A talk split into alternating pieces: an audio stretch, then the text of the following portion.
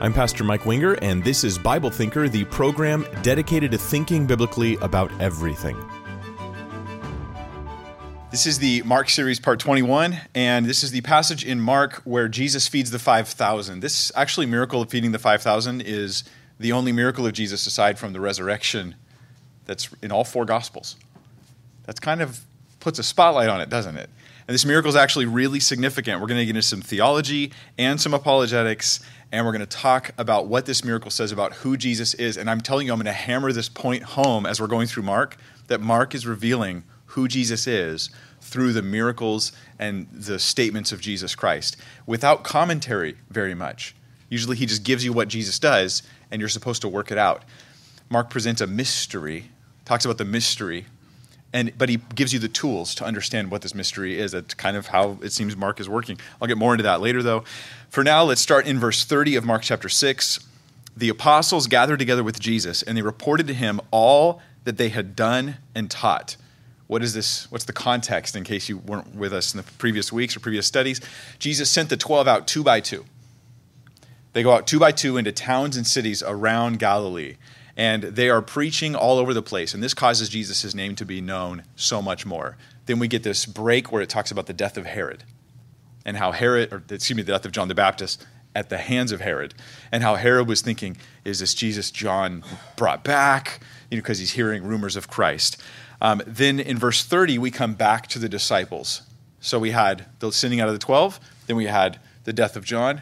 Then we have the coming back of the 12.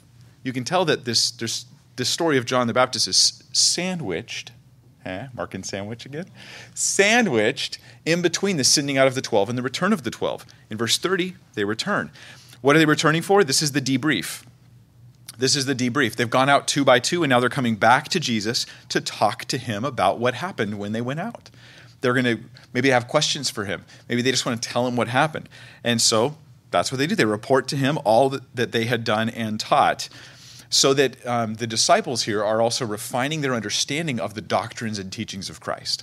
So that later, when they relate these to others, they will have not only heard them, but when you have to tell the teacher back to the teacher what you think they said, then you find out if you really understood it, right? And they're doing this with Christ. So they're better understanding Jesus so they can better communicate his truth to us.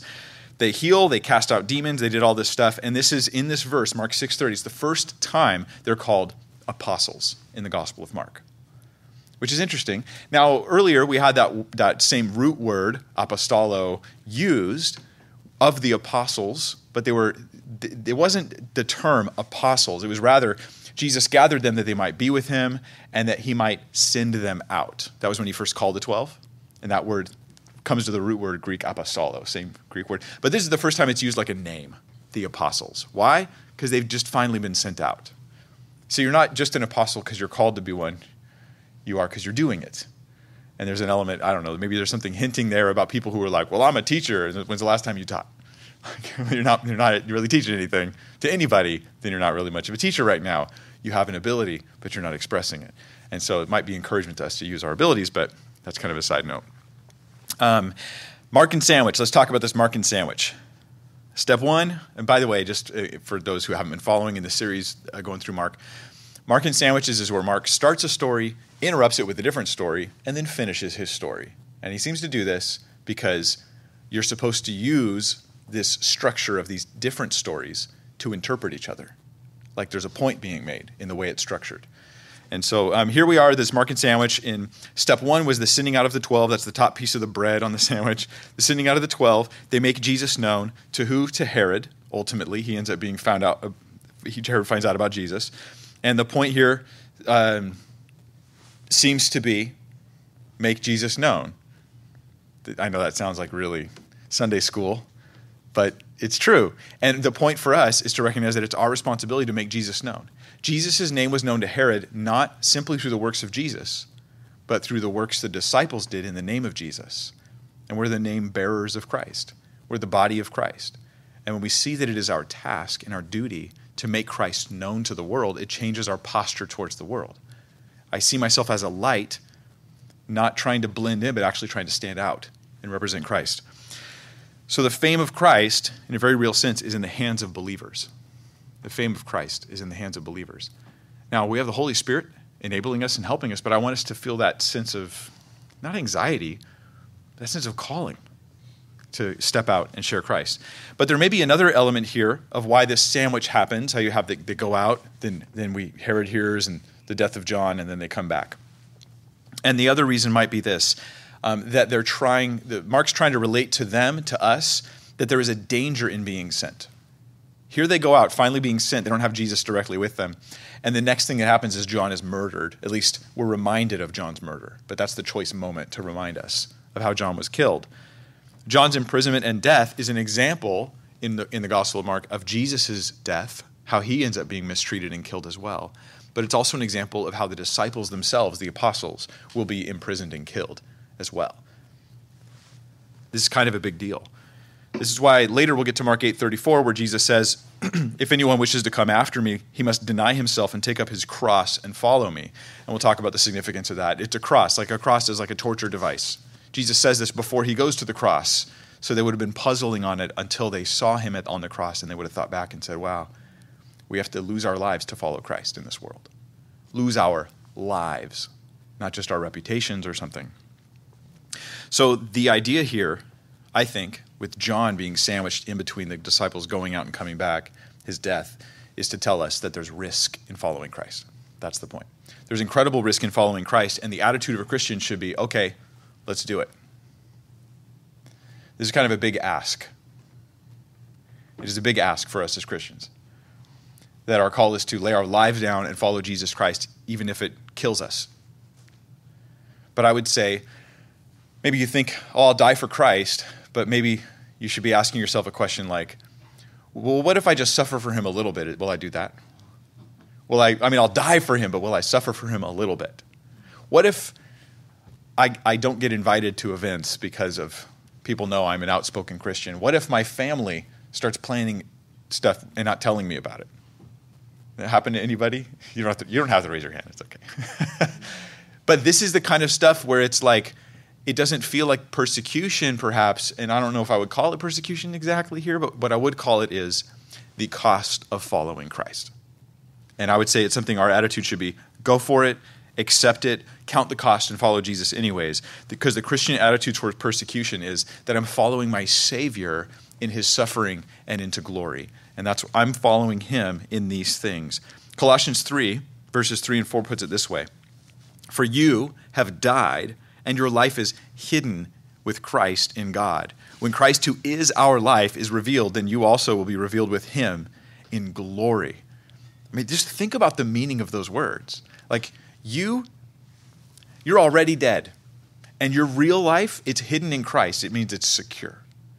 And when he's revealed, you'll be revealed in glory, meaning that I see my entire existence on this earth as missional. I'm on a mission to proclaim the truth of Christ, to glorify God in this world, to live for him. And the life that I'm waiting for, the life that I'm living for, is ultimately on hold. And I'm waiting for it in that future time. So that all of this stuff is stuff I'm willing to sacrifice for that ultimate thing. The New Testament, ultimately, over and over again, I won't go through all the scriptures today because it would take all day. It prepares us not for prosperity, but for persecution. Have you noticed that? For every prosperity verse that some prosperity preacher can rip out of context in the scripture, I can give you two persecution verses in context. And I say that while smiling, but it doesn't mean it's fun or something to smile about even, but it's something to rejoice in a deeper sense. And just to recognize this, we are called to, in fact, Jesus put it this way, don't be afraid of people who can only kill your body. Small beans. They can only kill your body. That's all they can do. Have no fear of them. Those are powerful words. Powerful words. And we're not like no fear, like an army running out to slaughter their enemies. No. We're no fear as we go out preaching like lambs to the slaughter. We're going to bring the light of Christ to people, whether it costs us our lives or not. And I remember hearing a discussion one time between our senior pastor and a Muslim man who was very upset with him as he was trying to bring the gospel to Muslims. And the man says to him, You preach the gospel to me. I know this sounds weird, but this is what the guy told him. You preach the gospel to me, I convert, I kill you. And that was, he was basically saying, you know, I'll kill you if you convert Muslims, I think was actually his point. And then Pastor Gary looked at him and said, well, that's the difference between me and you. You'll kill for your beliefs and I will die for mine. And that's the Christian attitude towards persecution, is that I look at it and I say, I'm not trying to get persecuted. I'm not, you know, it's not one of those things where it's like in some sports, you know what I'm talking about, some sports where a guy just walks close to someone else and the guy just suddenly flies backward onto the ground and he's grabbing his back or his knee or something, like looking for a foul point. Like, Christians can't be like this. We're not trying to pretend we're being wounded, but we're willing to die for Christ. Why? Because there is glory to come, because there are treasures in heaven, and because we're in this world but not of this world, because we really want people to know Jesus.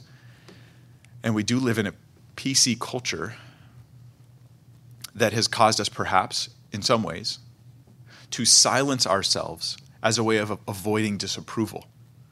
So the worst censorship, I think, currently going on in the free world of Christians is self-censorship. We hold back our own tongues. We hold back our own truth that we could share with the world, our own knowledge of the truth of Christ.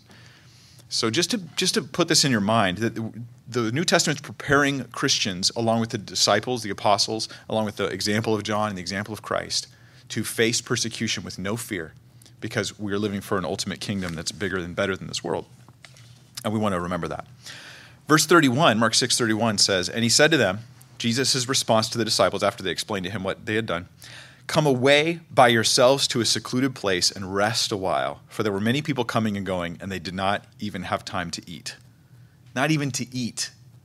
Okay, they were very, very busy with ministry, proper ministry, like right ministry, called of Jesus to do this stuff.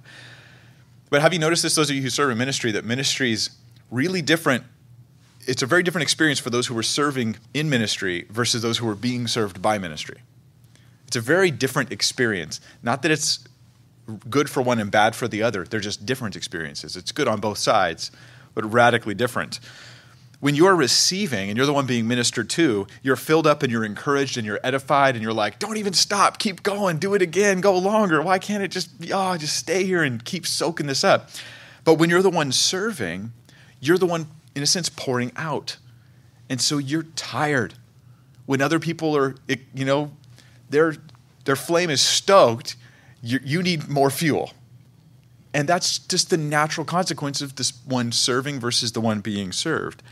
I know at camp, we would take students to camp every year, and they would look at us as the leaders, the counselors, and they would think, you're so lucky. You're so fortunate. And no, I don't believe in some weird ooky luck thing. I'm just using the word. Okay, you're so fortunate because you get to go to camp all the time. And I'm telling you, my wife will tell you, every year before camp, I'd be like, camp's coming. It's coming, man. I'm excited for the ministry. I'm not excited for the bunk beds. I'm not excited that I can't sleep in my bed and I have no fridge. Where's my fridge, you know? But it was more than that. It was just the constant pouring out into others that you get tired. And that's natural. Even a pastor who's teaching, who gets up on Sunday morning and he preaches, and someone's like, he's got the easiest job in the world. And we're like, well, that's easy to say because you don't have any clue about what that job entails. And if it is that easy, they're probably not doing it very well. My own opinion. It should be something that drains you. Your fellow laborers with Christ, the scripture says. It's a labor. It's a labor.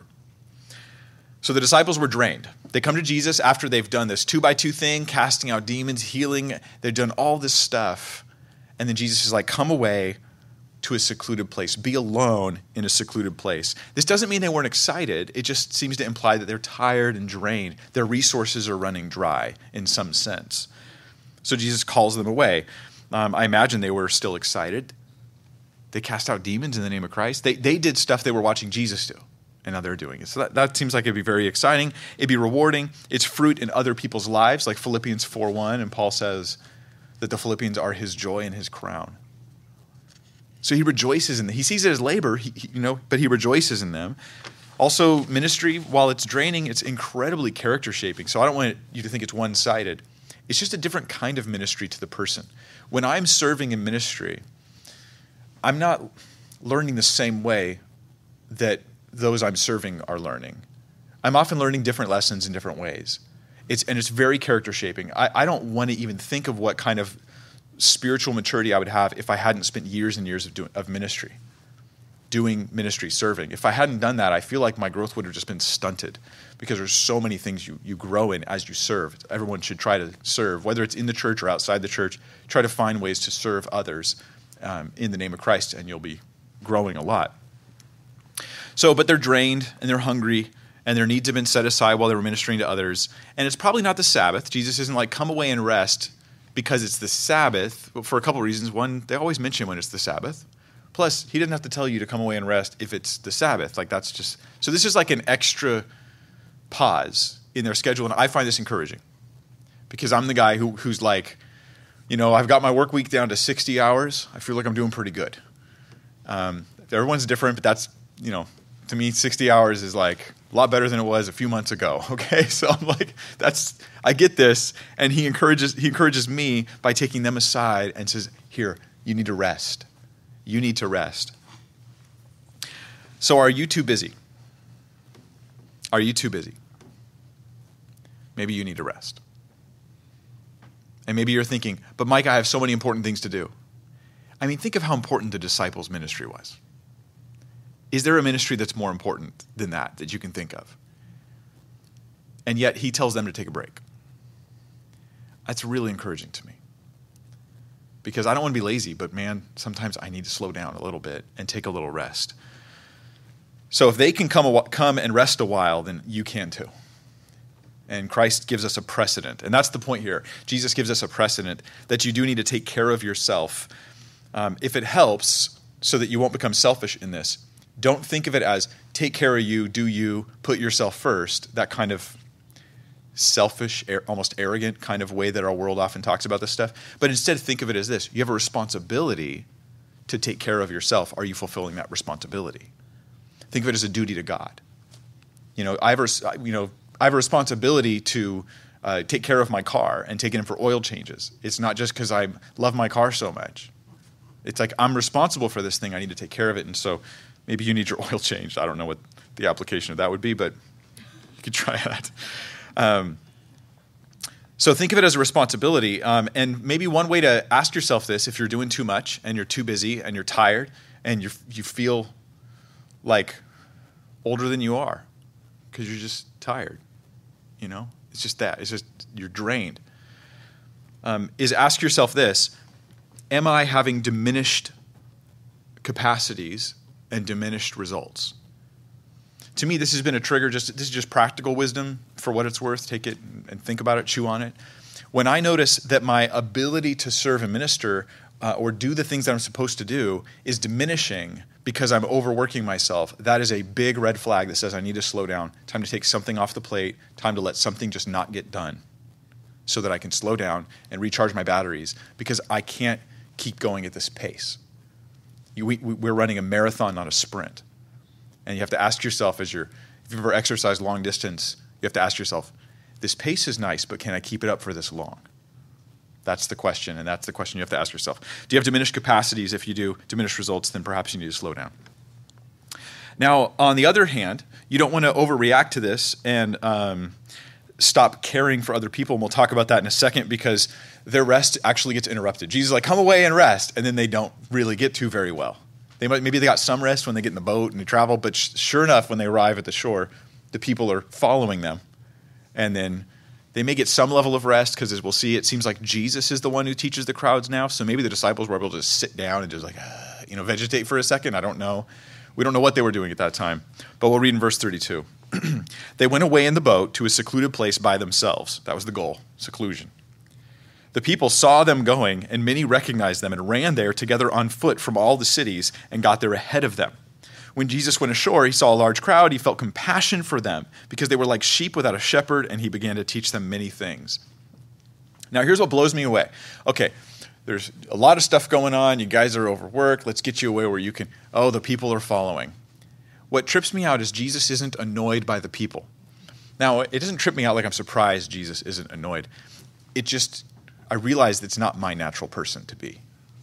Like if after the study, and then I go home and I'm like, I got to edit video for the next 3 hours and just be doing that, and you all ran to my house and met me there, and we're like, we want to hear more. I might be a little annoyed. Like, I'm just being honest. I might be a little bit annoyed, to be completely frank with you. Not that that's good, but that would be my reaction. And we can be annoyed because here's the trap. We sometimes can be focused so much on others' needs that we're not taking care of ourselves in a response, not a selfish way, but a responsible way. But at other times, what happens is, as my needs increase, my focus on my needs also increases. I'm tired, I'm hungry, I'm just want to take a vacation or go move out of the country or something, and you're feeling those things. It's at that same point where you start caring less about other people. That's the temptation, to start caring less about others. And so I want to say, on one hand, take care of yourself. That seems to be a principle here, a precedent Jesus gives. On the other hand, they come and he sees their needs and he goes and meets their needs. Because guess what? Even though maybe there's a tiredness that's going on, Jesus' examples for them see the needs of other people still. So even though you're tired, do you see their needs? Do you see them as people who have needs? That seems pretty significant to me. Don't stop caring about others because you're going through hard times. That's the example that we're getting. And that's powerful. That's good wisdom. Perhaps this gives us a balance then. So my needs are important in a sense of responsibility before God, but so are other people's needs still important. And I want to be taking care of both of those things and not sacrifice one for the other, if at all possible. God give us wisdom how to play that out in our lives. Now, I want to talk for a second about what triggered Jesus' compassion, because this is a word used of Jesus primarily, of God, in the New Testament, this type of word for compassion. And he has compassion on them. What triggered it? Well, it says in verse 34 that he was compassionate towards them because they're like sheep that have no shepherd. They're like sheep without a shepherd. And this has some interesting connotations to it that you get when you do some theology stuff that I think you might enjoy tonight. I enjoyed it. First, let me say this.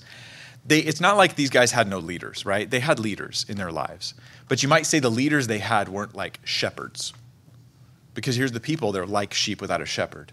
So while they had plenty of rabbis, and they had the Pharisees, and they had the Sadducees, and they had whole organized structures. I mean, religion is throughout and saturating their culture. They're not being brought to God in a healthy way through these people. These leaders aren't really shepherds, and there may be a lesson for us in helping others to know and follow God, and not just, I want to be careful how I say this, but not to just learn my rules for your life. Right? But now Christianity has lots of rules. I don't want to pretend like we don't have rules, just a relationship. And I'll be like, well, ask any marriage if their relationship entails rules.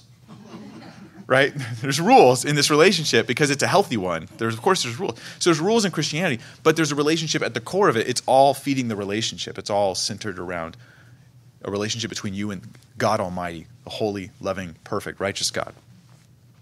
So here's the Old Testament connection with this phrase. They were sheep, like sheep without a shepherd. Frequently in the Old Testament, this term, being sheep without a shepherd, comes up when the people of Israel are lacking good or godly leadership. And I'll give you one example. It's when Moses, at the turn of generations, when Moses is going to pass off the scene, and they're about to enter the promised land under Joshua. They're about to enter the promised land under Joshua. Joshua is about to be appointed.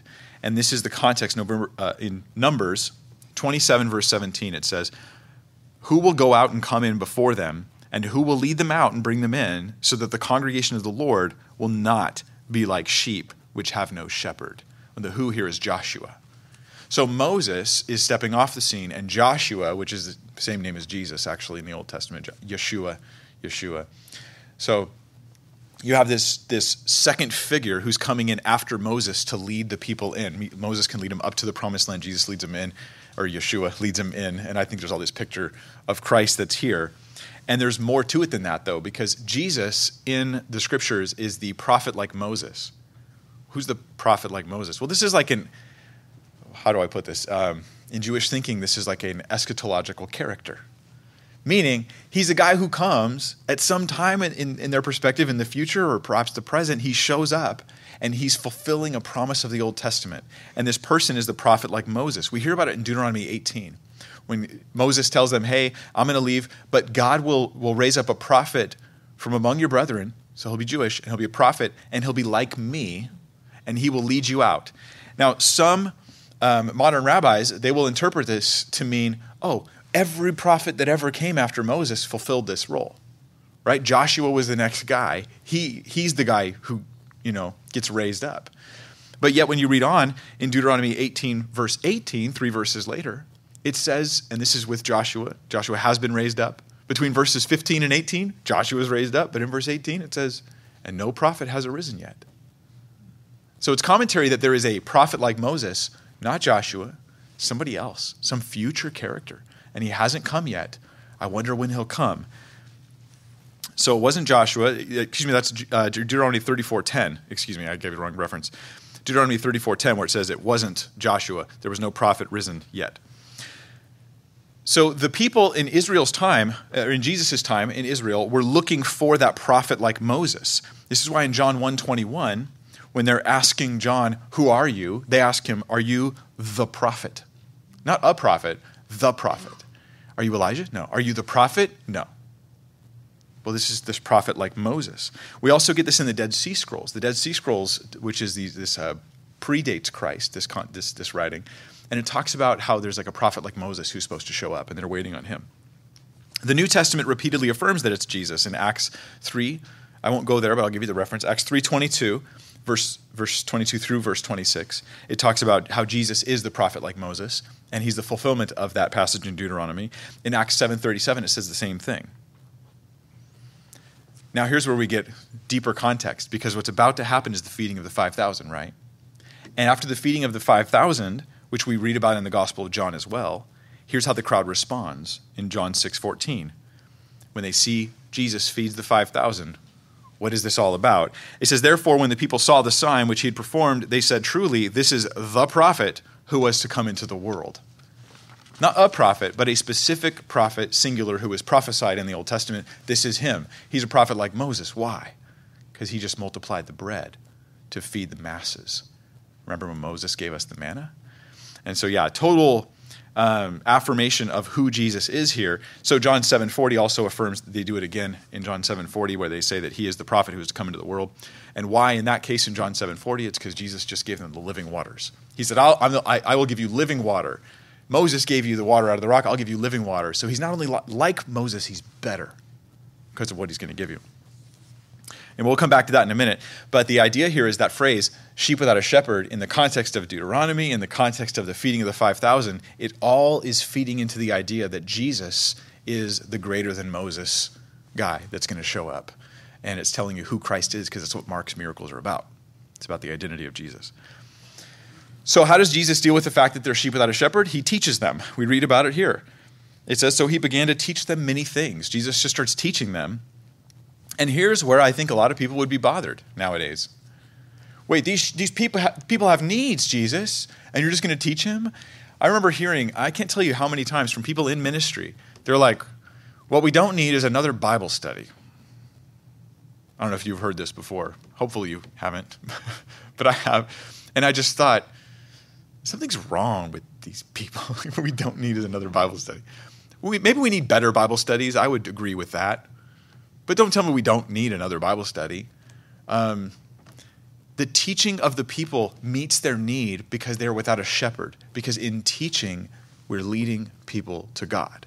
We're shepherding them to God. And I believe in the power of teaching Scripture and how it just transforms lives. And I teach assuming that just works.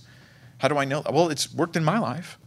And Scripture tells me that it has this effect upon us. We read about 2 Timothy 3:16 and 17, that Scripture is inspired by God, and it's profitable for teaching, reproof, correction, training in righteousness, so that the man of God may be adequate, equipped for every good work. You can be equipped for every good work just by hearing the word of God taught truly and carefully and understanding it well.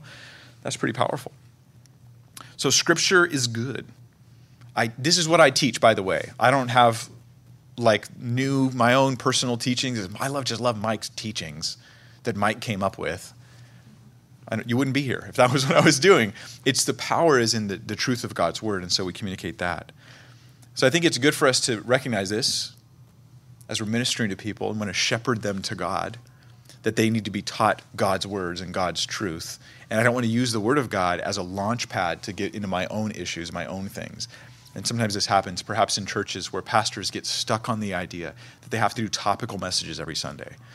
And so then they do a series on 6 weeks on marriage, and then 5 weeks on business, and then 7 weeks on family, and then 3 weeks on marriage, and then 3 more weeks on business, and then 8 weeks on family, and then they got to do another marriage one because I don't know what else to do, right? Because it's just, I'm not going to the text to say, what is Scripture?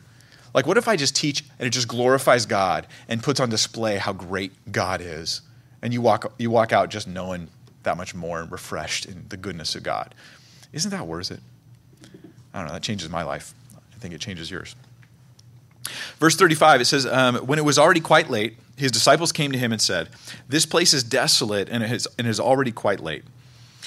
Send them away, the crowd. Send them away so that they may go into the surrounding countryside and villages and buy themselves something to eat. But he answered them, you give them something to eat. There's like 12 guys, right? He's like, you give him something to eat. Maybe he had other disciples that were probably following alongside him, not just the 12. But he tells them, you give him something to eat. And I remember they hadn't even had time to eat themselves when they first went away. I don't know if they got some nibbles in there while Jesus was teaching them. We don't know what happened in the interim while Christ was teaching. Maybe they did. So you give him something to eat. Previously, they escaped from the crowd to rest. And now Jesus says, get out there and meet their needs. And sometimes we need a kick in the pants. My pastor, Pastor Gary, has always been really good for this. I remember one time, no, I won't even. Let's just say, there's times where I'm like, I don't know if I can do it. And he's like, go do it. And sometimes that's exactly the encouragement you need. Get up there and go do it. Go out and serve. Sometimes come away and rest. And sometimes not get out there and serve. And we maybe need to hear both those things. And Lord knows when we need what. Paul, the apostle, he had a really interesting ministry experience of disapproval, disappreciation. Is that a word? How about unrequited love? Maybe I'll put that. It says here in 2 Corinthians 12:15, look at what Paul says about his ministry with the Corinthians, whom he really did love. He says, I will most gladly spend and be expended for your souls. If I love you more, am I to be loved less? Paul was willing to give of his resources fully to bless people. So it's not like you can take a rest, but that doesn't mean you don't drain yourself in the service of the Lord. It doesn't mean we have this sort of self-preservation thing. It's more just responsibility. And he says, effectively, the more I love you guys, the less you seem to love me. But look at his attitude in the midst of that. Remember, they were challenging his apostleship. They weren't listening to what his instructions were. There was all kinds of issues going on in the Corinthian church. But yet he says, before he says, oh yeah, the more I love you, the less you love me, he says, I will most gladly spend and be expended for your souls. Or one translation puts it, spend and be spent. I'll just be spent. I am glad to just be spent out to bless you, to help you, to minister to you, to see you grow. That's a beautiful, beautiful attitude. It's not right the way sometimes we feel unappreciated. Sometimes that's just our own insecurities, really. But it maybe isn't right the way that we feel like we're not as rewarded or we're not having as much success as we think we ought to have or whatever it is. But there's this great attitude where we just do it anyways because our reward is with Christ and because our example is Christ who did that. If anybody was underappreciated, it was Jesus. Not appreciated till after all of his work was done. I think this may apply to parents and leaders of all kinds, that there's like take care of yourself, but also spend and be spent, Expend yourself for the blessing and ministry you might have to other people. We're just very others focused. But I don't just want to please you, I want to build you up and bless you. In the world, we want to The thing about people pleasing is to realize, I think, that when I'm trying to please others, what I'm really doing is trying to increase my reputation. This isn't even about them. I don't even care about them. I just want my reputation to be exploded. But ministry is the opposite of that, right? Because it's all about building you up and helping you, regardless of what you think of me. That's a different attitude. Problem, though, is that they have no food for the crowd. Jesus is like, feed them, you take care of them, kicking the pants a little bit. But they have no food. Verse 38, it says, and he said to them, how many loaves do you have? Go look. And when they found out, they said, 5 and 2 fish. 5 loaves, 2 fish. And he commanded them all to sit by groups on the green grass. They sat down in groups of hundreds and fifties. Now, maybe there's like a lesson in this, like use what you got. How much you got, just go use it. You bring, you know, he could have just manifested food out of nowhere, but he takes what they have as an offering and then uses it. I think that this could be like an illustration here about use what you've got. I don't think that it can be used properly by prosperity preachers to try to be the example of, see, if you give God your loaves and fishes, he'll multiply it and you'll walk away with baskets full of, and you know, the more you give, the more you get. I don't think that's the heart behind this passage. I think the heart behind this passage is that Jesus is the new Moses. I think that's the heart behind the passage, actually, if we look at it carefully. But using what you've got is nice because you don't have to be special to serve. This is supported by other scriptures. 1 Corinthians 1:27, it tells us that God has chosen the foolish things of the world to shame the wise. God has chosen the weak things of the world to shame the things which are strong. And he's speaking here of not only the cross, foolish and weak, but he's also speaking of the Christians, foolish and weak, in the eyes of the world. And he's using those things on purpose. God wants to use often weak vessels. We sometimes think like, boy, if so-and-so gets saved, God could just use them so mightily. And maybe that's true. But sometimes it's nice to see some little foolish weakling get saved and see God use them mightily anyways. And that sort of, I think that gives God more glory. So you don't need to be special to serve. You don't need to be specially skilled and things like this, but you do have to be completely offered. That's the requirement. The requirement is I'm completely given over to God. I'm utterly devoted. And this is what I've seen over and over in the years of ministry is those who do well in serving God aren't the gifted frequently, they're the committed.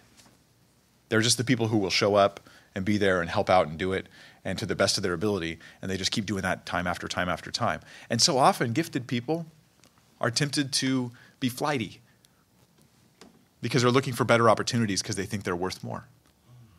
And so they end up being half committed. And this is a temptation, I think, for those who are gifted to be half committed and to not stick around in the same place for 10, 20, 40, 80 years. 80 years, that's a long time to be in one ministry, but I don't know, maybe, dodgeball ministry. Romans 6:13 puts it this way. It says, and do not go on presenting the members of your body to sin as instruments of unrighteousness, but present yourselves to God as those alive from the dead, and your members as instruments of righteousness to God. The presentation of all of me to just serve the Lord in whatever I'm doing. That's the requirement. It's not, you don't gift yourself anyways. You don't do that. But you can give yourself to the Lord.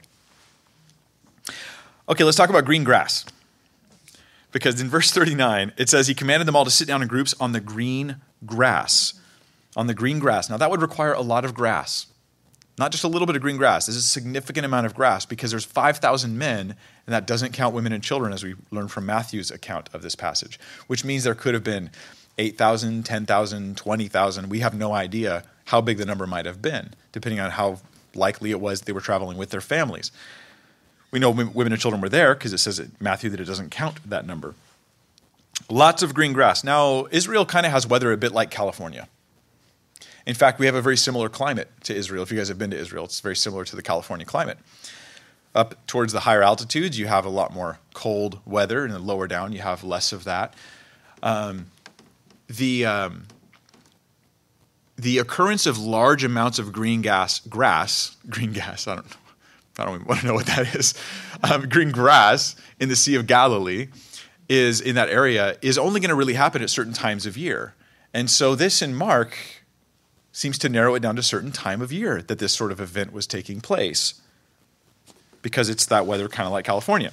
Well, John 6 verse 4 doesn't tell us anything about green grass, although all the Gospels they mention they sat on the grass for some reason. They're all mentioned grass, but Mark calls it green. Okay, that really narrows it down. But John 6:4 tells us when this miracle took place, and it says it took place at the Passover, the Feast of the Jews, that was a near festival. It was on its way. So now we have a whole new context, and we get it from comparing incidental details from Mark and John. And this is something that is interesting as you read the text of Scripture. We often call these undesigned coincidences. One of them by themselves is not super significant. It's just interesting.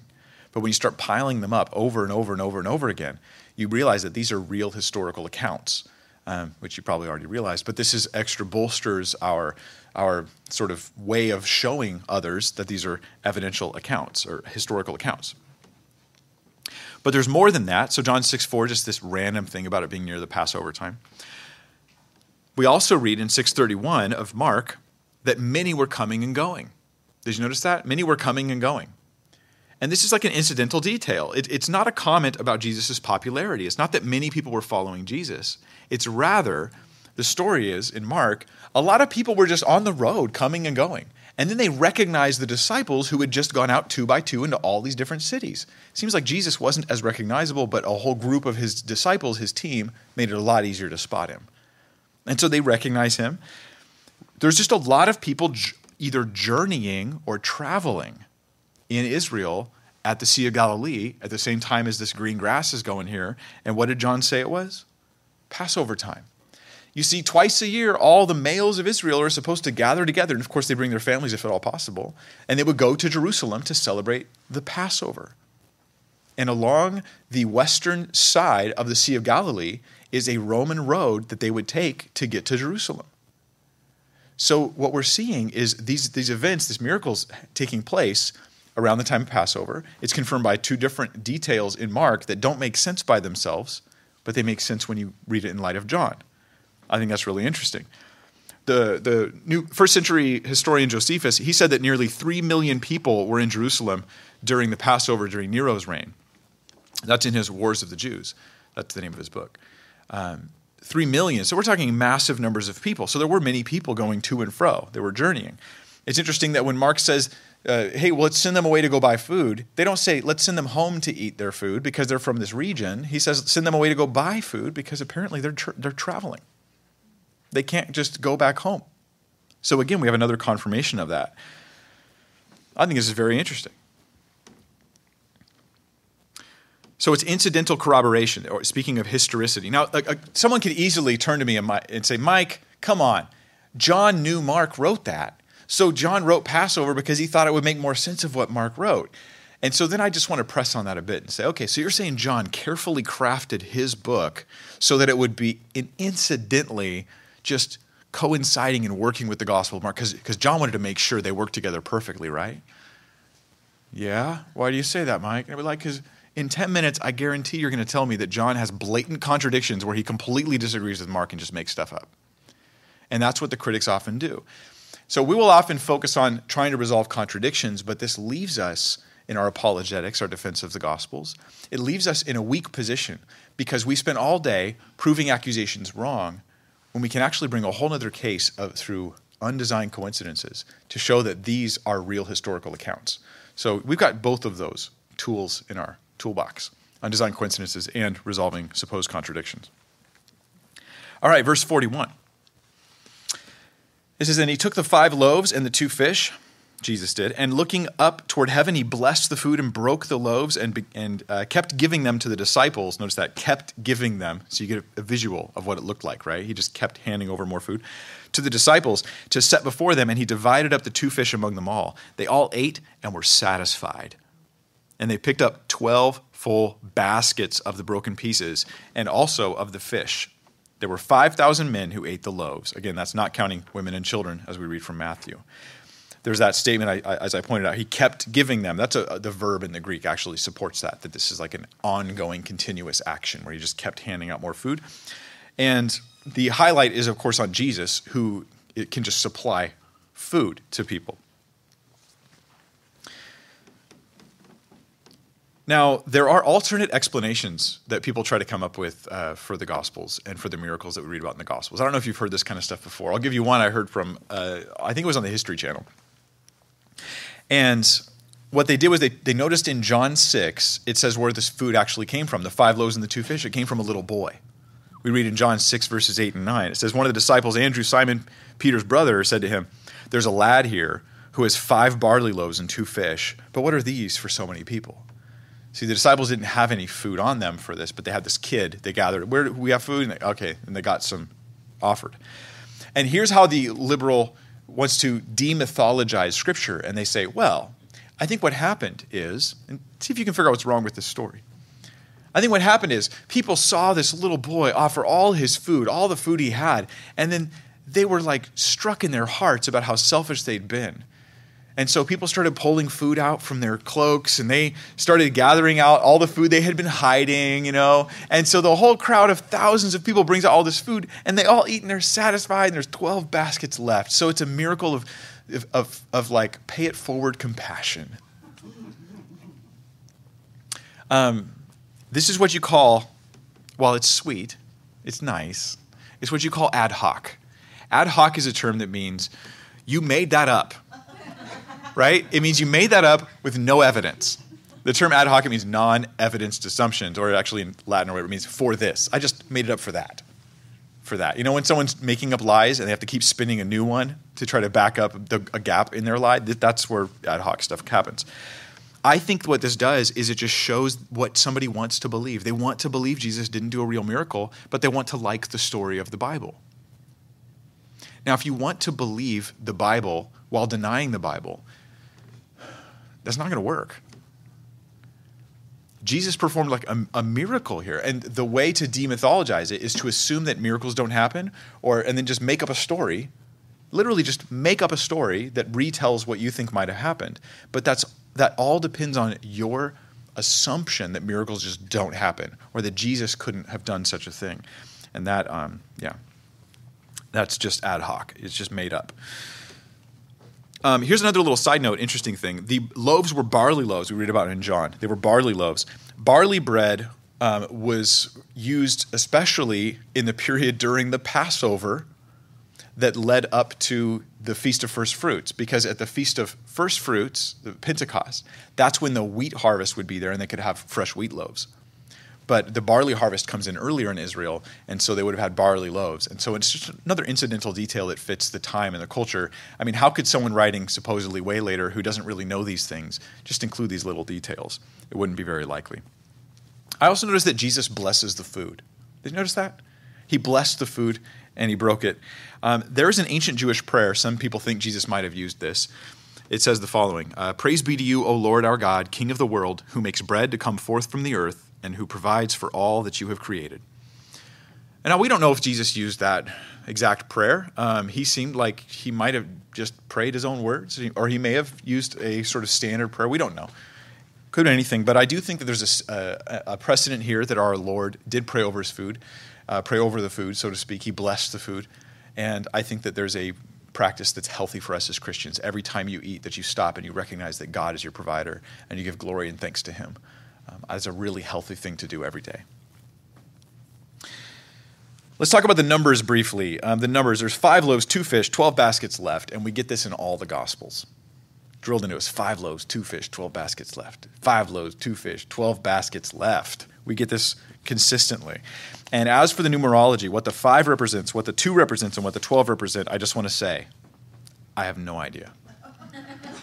I just don't know, okay? And I don't know how, I hear lots of theories, and you will hear plenty of theories about this stuff, and you're welcome to hear them out.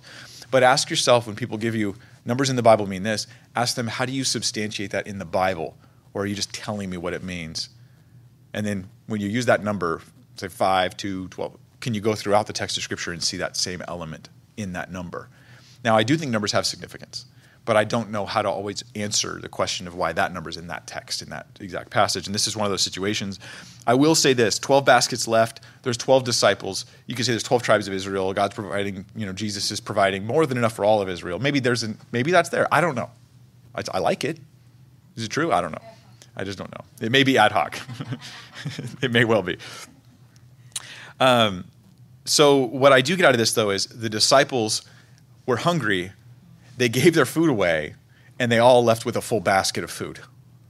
And I just think that's neat how the Lord provided for them, you know, not only for their meal, but for leftovers too. And so they're getting taken care of, and that's sweet. Jesus is taking care of them. But these are the kind of details you get from eyewitnesses. You get the green grass. You get the groups of hundreds and fifties are separated. You get how many people are there. You get descriptions about how people are going to and fro. You get 12 baskets. You get 5 loaves, 2 fish. The descriptions are so specific. It's the kind of stuff you get from eyewitnesses. It speaks to the historicity of it. There's one other major application that I don't want to miss, and I'll just mention it briefly, and that is the idea that they ate and were satisfied of the provision of Jesus. And Jesus himself in the Gospel of John, he relates this, I'll read in a moment, to his own body that is offered for us. He relates his gifting of this food to them, to him providing his own body as the sacrifice for us. And the idea is Jesus satisfies. He fully satisfies our need for grace, fully satisfies your need for salvation. If you have Jesus, you have enough. And that's a beautiful, beautiful thing, and sets Christianity apart from every works-based religion out there. So I think in the big picture, it's not about the loaves and the fish. It's about the one who multiplied them for massive numbers of people. And this tells us about who Jesus is as the new Moses. So I'll talk about that briefly now. We'll use the Gospel of John to help support this idea. But first I want to take you to a parallel passage that I never hear guys teach on that's related to this passage, and it's in 2 Kings. 2 Kings chapter 4, verse 42, and it's about Elisha. Not Elijah with the J, but Elisha with the S-H. Elisha. 2 Kings chapter 4, verse 42. This really short 3-verse statement that's something that Elisha did. It says, "Now a man came from Baal Shalisha and brought the man of God," that's Elisha, "bread of the first fruits." That's interesting because this was like the first fruits, wasn't it? It was around the time of Passover, and there was a first fruits offering from the barley harvest that was offered at the same time of Passover. So he brought the man of God bread of the first fruits, 20 loaves of barley and fresh ears of grain in his sack.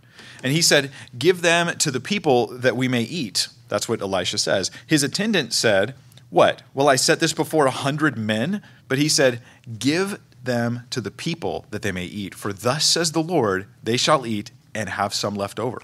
So he set it before them, and they ate and had some left over according to the word of the Lord. This is a really similar miracle to Elisha that Jesus is performing, except on a much grander scale. Much grander scale. Notice this, Elisha came after Elijah. Elijah is represented by John the Baptist. And so here's another connection that Jesus is the one who comes after Elijah, so to speak. Elijah did a certain, I think it was 7 miracles, and Elisha did double the miracles, I think 14, if you actually count them out. So Elisha had like a greater, grander ministry than the other. But this is different than what Jesus does. I mean, Jesus doesn't just do it for hundreds. He does it for thousands. He does it for everybody there. There's thousands upon thousands of people that are there. And so let me read to you this. This is from D.A. Carson in his commentary.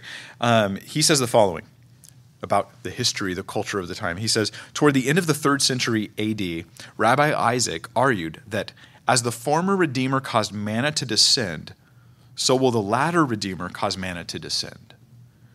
This comes from a non-Christian rabbi in Ecclesiastes Rabbah on Ecclesiastes 1 verse 9. It's a commentary on the Old Testament. And what he says here is that the former Redeemer, Moses, he brought bread, and guess what? The latter Redeemer, the new Moses, he's going to also bring bread. This is something that's here in the consciousness of the Jewish people. And remember, after this miracle in John 6, they said of Jesus, "This is truly the prophet who has come into the world." They saw this. They saw the miracle in the context of it confirming who Jesus was. That's the point in Mark. That's the point in John. That's the point we need to get. Let me read to you the whole section in John. Here's a section, John 6, verse 26 through 36. You don't mind if I read a bunch of scripture? All right, let's do that. It says here, "Jesus answered them and said," by the way, sorry, this is right after he feeds them. And they chase him and they want more food, right? He says, "Truly, truly, I say to you, you seek me not because you saw signs, but because you ate of the loaves and were filled." Jesus himself, with his own words, he's telling them, there was a lesson in the bread. You didn't get it, you just got the bread. You believe I can do this again, you want more food, but you didn't get the message, the sign. Verse 27, "Do not work for the food which perishes, but for the food which endures to eternal life, which the Son of Man will give to you. For on him the Father God has set his seal. Therefore they said to him, what shall we do so that we may work the works of God? Jesus answered and said to them, this is the work of God, that you believe in him whom he has sent. So they said to him, what then do you do for a sign so that we may see and believe you? What work do you perform? And they have an idea for Jesus to confirm who he is. Our fathers ate manna in the wilderness. As it is written, he gave them bread out of heaven to eat. Hint, hint, Jesus, make more bread. They're just manipulating Jesus to try to get food out of him. There's no real true agenda to gain the eternal life that he's providing. In other words, they want material help from God, but they don't want spiritual transformation. They don't want their lives to be changed by Christ. Verse 32, then Jesus said to them, truly, truly, I say to you, it is not Moses who's given you the bread out of heaven, but it is my Father who gives you the true bread out of heaven. For the bread of God is that which comes down out of heaven and gives life to the world. Then they said to him, Lord, always give us this bread. We never want to have to make food again or something. They want the manna experience again, but they're not getting it. Jesus said to them, I am the bread of life. He who comes to me will not hunger, and he who believes in me will never thirst. But I said to you that you have seen me, yet you do not believe. You do not believe. And then finally, the way that they ultimately respond to Jesus, and this might be why in Mark, this is like the last of Jesus' miracles in that direct area of Galilee where he focused so much of his ministry. Things start to shift in the Gospel of Mark as far as the activity of Christ. He's still in Galilee, but not that region, not you know, Bethsaida, Capernaum, not like that area as much. John 6:15, when they see this miracle, it says, so Jesus, perceiving that they were intending to come and take him by force to make him king, withdrew again to the mountain by himself alone. So they see Jesus. They want him to deliver them from the Romans. They see him as the new Messiah, the new Moses, the prophet. But they want to use him for their tasks and their goals, so they just don't get it. And this is what Mark's communicating, what the Gospels are communicating largely is people didn't understand Jesus because they were carnally minded, because they wanted their material lives to be blessed, because they wanted their agendas to be achieved by God, and they didn't see their deep need for a Savior. And they didn't take the bread of life, that if they trust in him, they could be forgiven, they could know eternal life, they could have the joy and the hope and the peace that there is in Christ. They just didn't get Jesus, and this is the sad reality of our time as well. How many people, even in our own culture, will claim that they're Christians? But they're only excited when they think they can claim the name of Jesus for their own personal cause. But can Jesus claim them for his cause? And that's the question I have to ask myself. Am I on board with the glory of God to live for him in this world? I mean, that's a real question I have to ask myself. And I sometimes need to get redirected and get refocused and remind myself of the glory of the spiritual things. And that this bread to Jesus was a means to an end. And the end was not getting you full. I'm going to feed you this bread, but this is just to teach you about the spiritual life that I will give you. And when they didn't get it, he was like, what a waste. You don't even get it. You don't even get it. You totally missed the point. It's about who I am and about what I will provide you, forgiveness and grace and salvation. Christ's the bread of life. Let's pray. Father, we thank you for the bread of life. We thank you for the example of Christ, of giving, giving, giving, but of also not being a pushover. Jesus was no pushover. He didn't just do what the crowds wanted. He didn't try to create some version of Christianity that was crowd-pleasing, but rather he gave the truth and called people to live a truly alive, spiritually alive life. May we have the courage to be lights in this world as well, to point people to the resurrected King, Jesus, to the bread of life, to the one who takes our sin away and gives us the eternal spiritual blessings that are so much more important than the material things people are so focused on. Lord, we also pray for ourselves that you'd help us to set our hearts entirely in heaven and to live in this life with a heavenly mind, that we be so focused on your eternal glory and on the eternal kingdom that we could actually be of some use in this temporary world, we pray. In Jesus' name, amen.